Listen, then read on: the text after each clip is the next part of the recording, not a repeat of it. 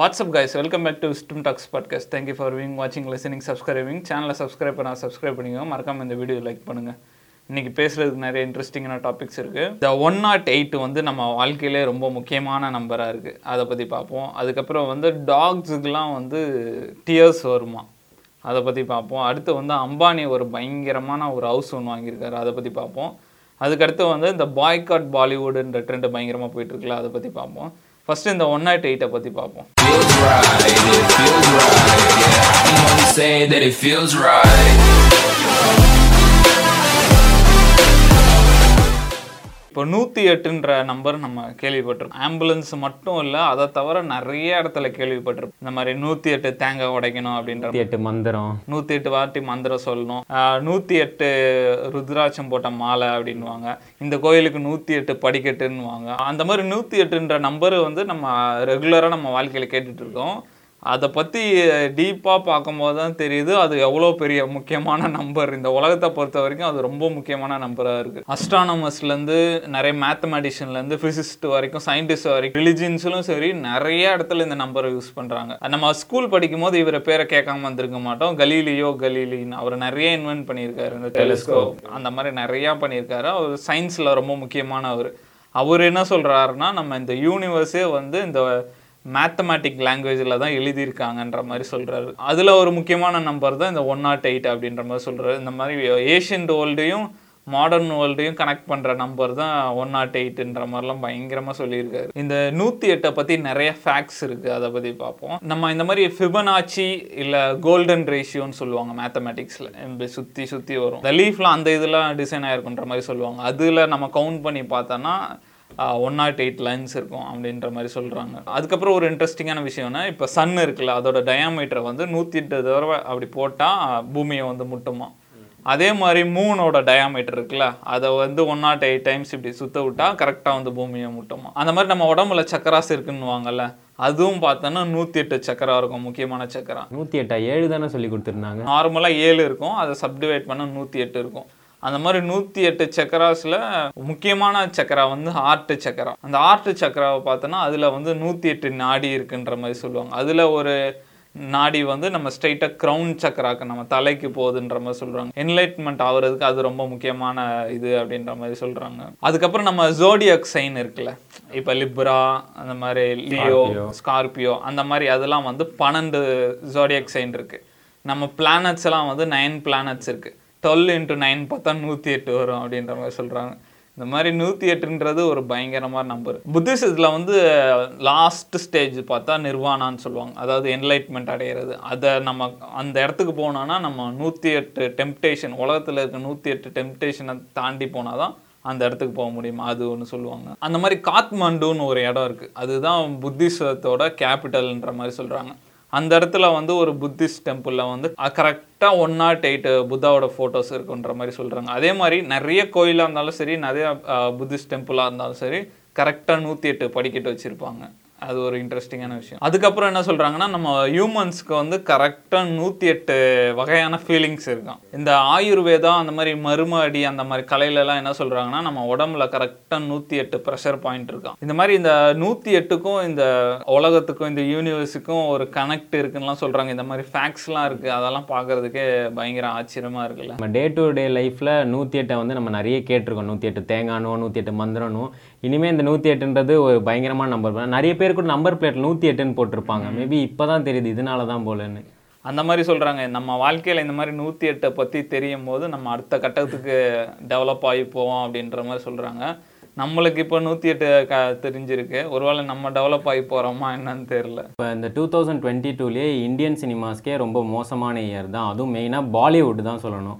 ஏன்னா அங்கே வந்து இப்போ நிறைய பிரம்மாண்டமான படம் எடுக்கிறாங்க. ஆனால் அந்த படம் வந்து ஒரு விதமாக ஃப்ளாப்பும் ஆயிடுது. ரெண்டாவது ரீசன் என்ன இந்த பாய் காட்டுன்ற ட்ரெண்டை வந்து பயங்கரமாக பண்ணி விட்டுறாங்க இந்த பாய் என்னென்னா என்னன்னா ஒருத்தங்க கிட்டேருந்து ரெஃப்யூஸ் பண்ணுறது இப்போ நமக்கு ஒரு கம்பெனினா அந்த கம்பெனி கிட்டேருந்து எதுவுமே வாங்கக்கூடாது. அந்த மாதிரி ஒரு முடி ஒரு ஹேட்டர்னே வச்சுக்கலாம். ஒரு ஒரு விஷயத்தையே நம்ம ஹேட் பண்ணுற மாதிரி தான் பாய் காட்டுன்ற மீனிங் இந்த பாய் காட்டுன்ற மீனிங்கே ஃபஸ்ட்டு ஃபஸ்ட்டு எங்கே ஃபேமஸ் ஆச்சுன்னா மோன்டோகெம்ரின்னு பஸ் பாய்காட்னு ஒன்று பண்ணியிருக்காங்க ஒரு சிவில் ரைட்ஸ் இது வந்து அமெரிக் ஆஃப்ரிக்கன் அமெரிக்கன்ஸ் வந்து ஒரு பஸ்ஸை வந்து ரெஃப்யூஸே பண்ணிட்டாங்களாம். இந்த பஸ்ஸில் நாங்கள் ஏற மாட்டோம். ஏறினா எங்களை வந்து பாகுபாடு மாதிரி பிரிச்சிடுறாங்க. ஆஃப்ரிக்கன்னா கொஞ்சம் பிளாக்காக இருக்கனால இந்த பஸ்ஸில் லாஸ்ட்டில் உட்காருங்க. அந்த மாதிரி சொன்னனால அவங்க ஒரு ப்ரொட்டஸ்ட் மாதிரி பண்ணியிருக்காங்க அது ஒன் இயராக நடத்தியிருக்காங்க. ஸோ அங்கேருந்தான் இந்த பாய் காட்டுன்ற ட்ரெண்டே ஃபேமஸ் ஆச்சு. இப்போ இது பாலிவுட்டில் பயங்கர ட்ரெண்டு சும்மா பாய் காட்னு ஹேஷ்டேகை பார்த்தாலே ஏகப்பட்ட படத்துக்கு பாய் காட் தான் பண்ணிச்சு. பாலிவுட்லேயே இப்போ ஒரு மூணு பெரிய படம் வந்திருக்கு. இந்த மூணு பெரிய படமே பாய் கட்டுன்ற பேர்லேயே காலி பண்ணி விட்டுட்டாங்க. இந்த அமீர் கானோட படம் இப்போ வந்தது. லால் சிங் சத்தான்ற மாதிரி. அப்புறம் அக்ஷய் குமாரோட படம் வந்தது. பூமி பெத்னகர் ரக்ஷன் பந்தன். அப்புறம் நம்மளோட ரன்பீர் கபூரோட படம் ஒன்று வந்தது. ஷம்ஷீரான் இந்த மூணு படம் செம்ம ப பயங்கர இன்வெஸ்ட்மெண்ட்டில் வந்தது. நல்ல ஆஹா ஓஹோன் ப்ரொமோஷன்ஸ்லாம் கூட பயங்கரமாக பண்ணிட்டு இருந்தாங்க. இந்த மூணு படமே பார்த்தா பாய் காட் பாய் காட்டுன்னு ஹேஷ்டேக் க்ரியேட் பண்ணியே காலி பண்ணி விட்டாங்க. ஃபஸ்ட்டு இந்த அமீர் கான் படம் ஏன் பாய் காட் பண்ணாங்கன்னா அவர் வந்து டூ தௌசண்ட் ஃபிஃப்டீனில் ஒரு ட்வீட்டில் சொல்லியிருந்தார். அவங்க ஒய்ஃப் சொல்லியிருந்தாங்க இந்த மாதிரி இந்தியாவில் வந்து டாலரன்ஸே கம்மியாயிட்டு இருக்கு அப்போ ஒரு ஸ்டேட்மெண்ட் விட்டுருந்தாங்க. அதனால் அவர் படம் இப்போ வந்தனால இதை எடுத்துகிட்டு இந்த மாதிரி சொல்லிட்டாங்க விடக்கூடாது பாய் காட் பாய் காட் அப்படின்னு அந்த படம் பேரை போட்டு ட்ரெண்டிங் பண்ணிடுறாங்க. அதுக்கடுத்து பார்த்தா இந்த ஷம்ஷீரான்னு ஒரு படம். அது வந்து பார்த்தோன்னா ஒரு ச- சாமி படம் மாதிரியே எடுத்து வச்சுருந்தாங்க. ஒரு சிவன் மாதிரிலாம். படத்தில் பார்த்தோன்னா ரன்பீர் வந்து ஆலியா பட்டை கிஸ் பண்ணுற மாதிரிலாம் ஒரு சீன் போட்டிருக்காங்க. அதை போட்டு நாங்கள் வந்து ஹிந்துஸ்னாலே சாமிஸை இப்படி பார்ப்போம் ஆனால் நீங்கள் என்ன இப்படி காமிச்சிட்டீங்க? விடக்கூடாது? இந்த படத்தையும் பாய் காட்டினா அந்த மாதிரி தான். அப்புறம் ஆலியா பட்டே சொல்லியிருக்காங்க இந்த மாதிரி நெப்போட்டிசம் நெப்போட்டிசம்லாம் ரொம்ப பேசிகிட்டு இருந்தீங்கன்னா என் படத்தை பார்க்காதீங்க என்னையும் பார்க்காதீங்கன்ற மாதிரி. உடனே ஆஹா இதையும் சொல்லிட்டாங்கன்ட்டு எப்பயோ சொன்னதெல்லாம் தூக்கிட்டு வந்து இப்போ போட்டு பாய் காட் பாய் காட்டுன்றாங்க. இந்த பாலிவுட்ல இப்போ பா எந்த படம் இருந்தாலும் பாய் காட் தான் கொய்யால அது இல்லாமல் இப்போ லைகர் வேற ரிலீஸ் ஆயிருந்தது. அந்த படம் பாவம் நம்மளோட விஜய் தேவரனோட ஃபஸ்ட்டு பாலிவுட் படம். அதை வந்து பாய் காட் பண்ண ஏன்னு பார்த்தா கரண் ஜோகர்ன்ற பேர் இருந்திருக்கு. ஏன்னா கரண் ஜோகர் டிஸ்ட்ரிபியூட் பண்ணியிருக்காரு பாலிவுட்ல. அவர் பேர் அதில் இருக்குன்னு அதையும் பாய் காட்னு இப்போ ஏகப்பட்ட படம் வெளியே வருதோ இல்லையோ பாய் காட் பண்ணி விட்டுறாங்க. கஷ்டமான காலம் தான் நினைக்கிறேன். ஏன்னா பாலிவுட்டுக்கு ஏன்னா இப்போ ட்ரிபிள் ஆர்ஆர் கேஜிஎஃப் விக்ரம்லாம் பாலிவுட்ல பயங்கரமா பண்ணுது. பயங்கர ஹிட் ஆயிட்டு இருக்கு செம்ம காசு. இந்தியா லெவலில் thousand crores eight hundred crores nine hundred க்ரோஸும் போயிட்டு இருக்கு பாவம் ஹிந்தி படம் தான். இப்போ நூறு கோடி பட்ஜெட்டாக எழுபது கோடியிலே படம் முடிஞ்சிருது.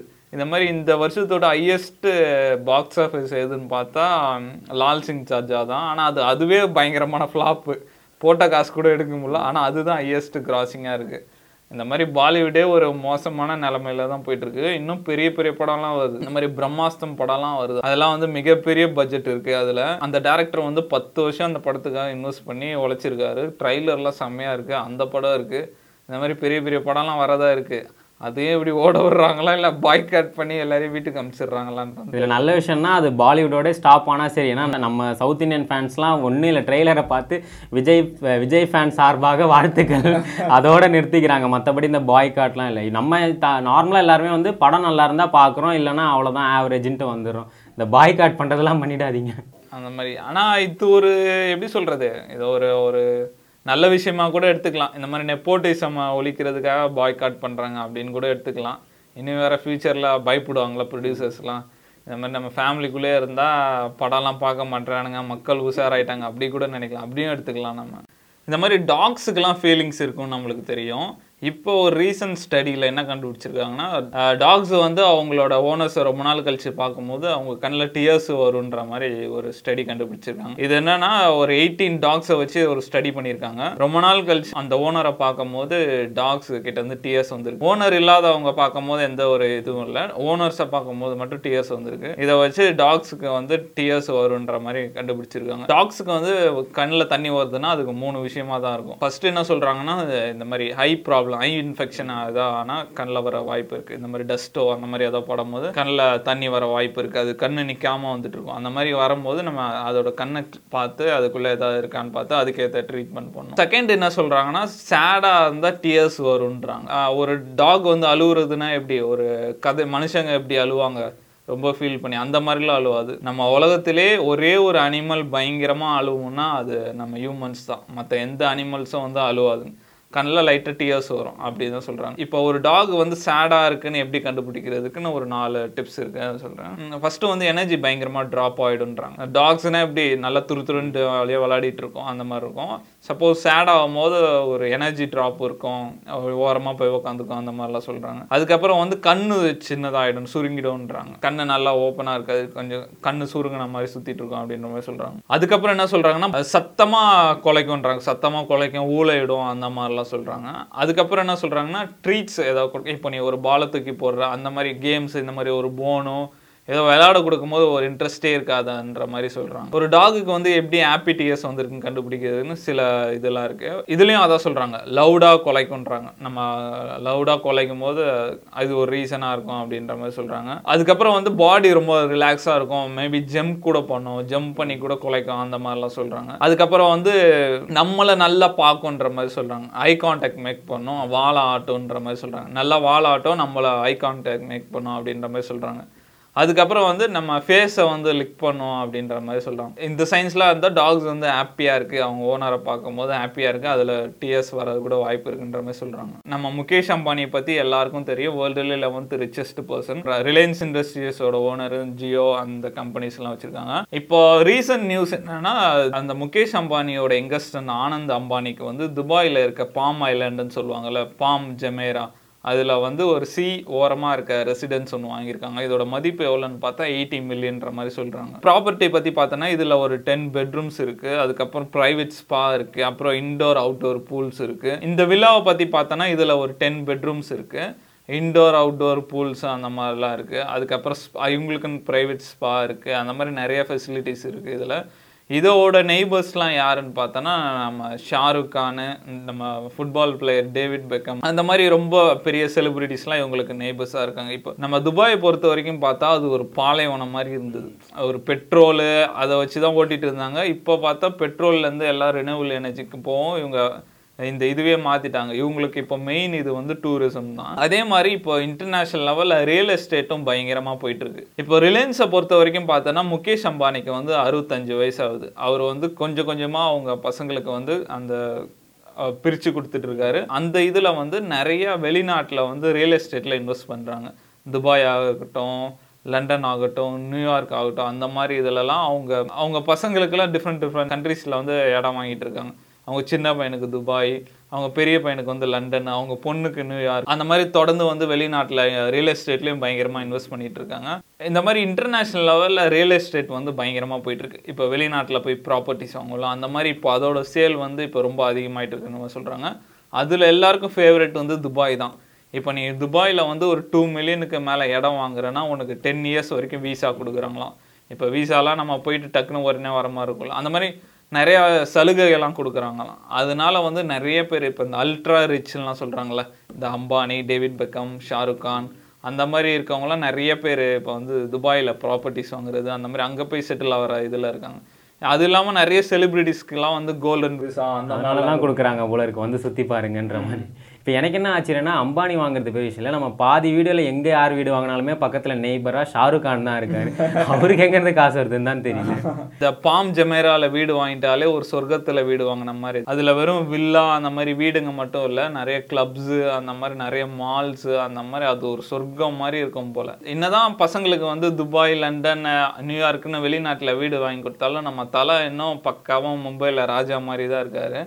அந்த வீடை வந்து எப்படி சொல்கிறது வேர்ல்டுலே டாப் டென்னில் கொண்டு வரலாம். டாப் டென் ஹவுசஸில் கன் டெஃபினட்டாக கொண்டு வரலாம். அந்த வீட்டில் மொத்தம் மூணு ஹெலிபேட் இருக்குது அதுக்கப்புறம் நூற்றி அறுபத்தெட்டு கார்ஸ் நிப்பாட்டலாமா அந்த வீட்டில் அதுக்கப்புறம் ஐம்பது பேர் பார்க்குற மாதிரி தேட்டர் இருக்குது ஸ்பா இருக்குது அதுக்கப்புறம் பால் ரூம் இருக்கு. அதுக்கப்புறம் அந்த லிஃப்டே ஒம்பது இருக்குமா அவங்க வீட்டில் அந்த மாதிரி மும்பையில் தலை ராஜா மாதிரி வாழ்ந்துட்டு இருக்காரு. அவரை தான் இதுதானடா என் ஊர். நான் எங்கடா போக போகிறேன்னு போல. சரி இதோட நம்ம ஷோட இறுதி பகுதிக்கு வந்துட்டோம். சேனலை சப்ஸ்கிரைப் பண்ண சப்ஸ்கிரைப் பண்ணிக்கோங்க. மறக்காம இந்த வீடியோ லைக் பண்ணுங்க. ஃப்ரெண்ட்ஸ்க்கெலாம் ஷேர் பண்ணுங்க. முடிச்சுப்போமா? Okay God